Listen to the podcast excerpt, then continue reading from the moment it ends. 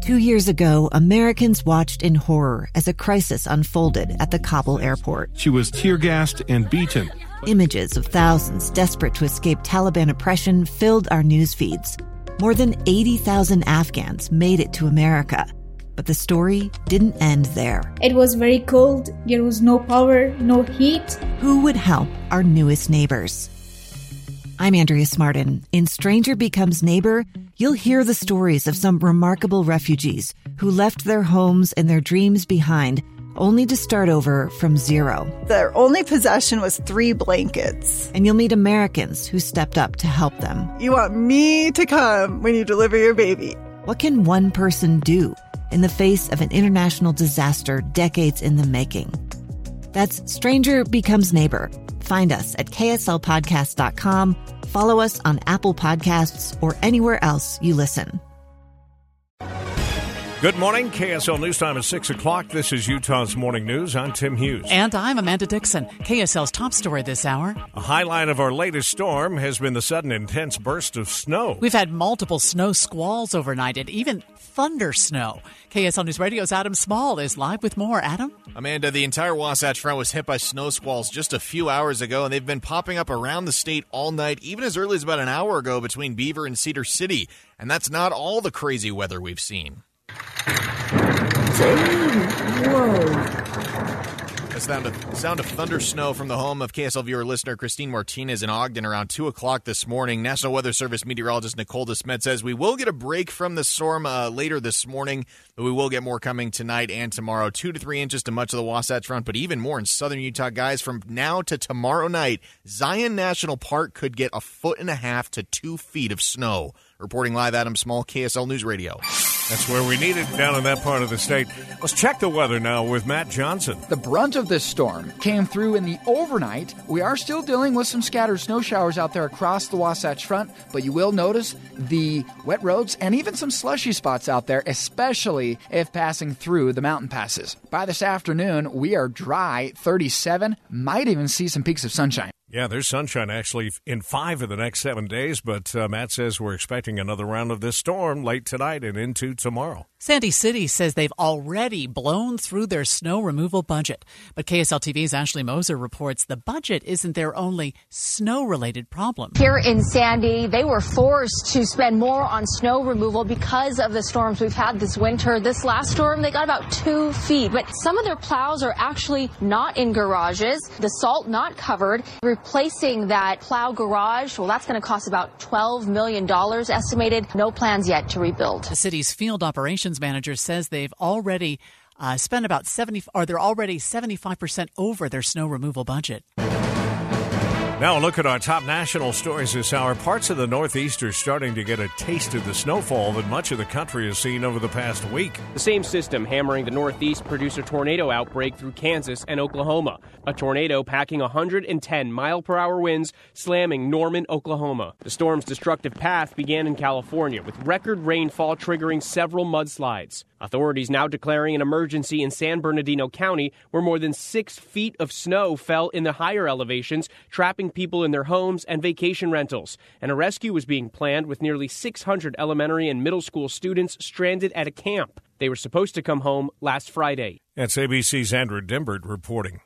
The U.S. Supreme Court today hears oral arguments on whether President Biden's student debt relief plan is legal. Lawyers for two individual borrowers in six Republican led states set to argue that the plan President Biden announced last August to cancel billions of dollars in student loans for more than 40 million Americans is a gross overreach of his executive powers. The plan is a key Biden campaign promise and would cancel up to $10,000 in student loans for individuals earning less than $125,000 a year, 20,000 if they were recipients of Pell Grants. ABC's Faith Abubey reports overnight people camped out in front of the Supreme Court building to try and get front row seats to witness the arguments in person. Gas prices continue to tick down slowly. Here's ABC's Alex Stone. Compared to a year ago when fighting was exploding in Ukraine and there were questions about Russian oil supplies, gas prices in the U.S. today are 27 cents a gallon below this same day in 2022. New data from the Energy Department shows in the past week prices have come down 4 more cents to 342 a gallon on average for regular unleaded. The one area of the country bucking that downward trend is the West Coast because of California where prices are up. The average price of regular unleaded in California is now 4.59 a gallon. Alex Stone, ABC News. First look traffic, and here is Andy Farnsworth. And so far, we've uh, managed to avoid major crashes that have blocked any lanes. Uh, snow's been the big factor this morning. Slowdowns on I 15 are at their worst between Ogden and Farmington right now. In Utah County, we got that stretch in Lindon and Orem that's really bad once again.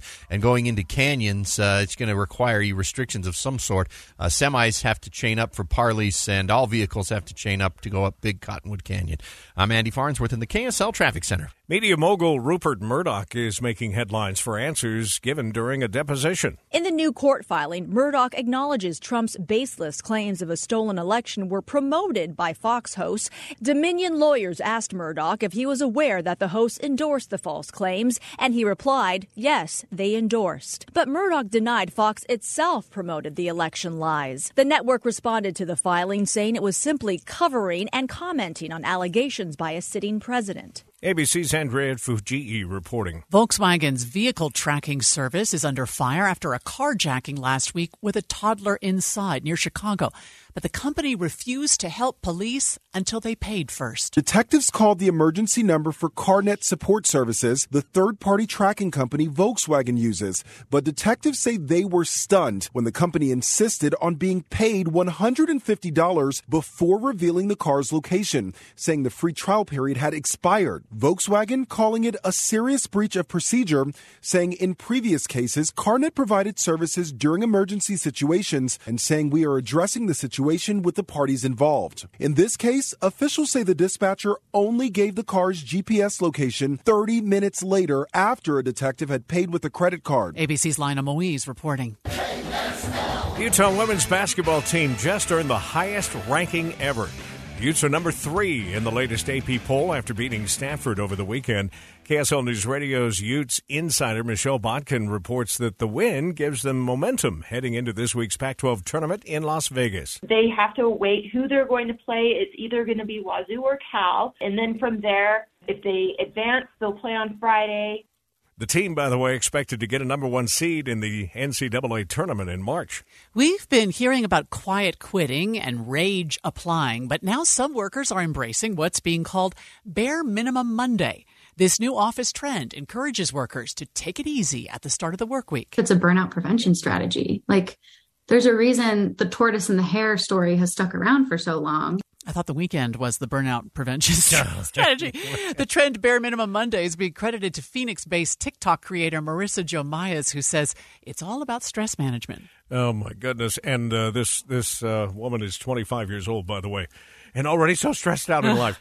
Um, we are getting lots of response to this since we reported it first last hour. Our texters, uh, what has happened to just putting in a hard, day, hard day's work? Sad, mm-hmm. sad trend, really. It is a sad trend.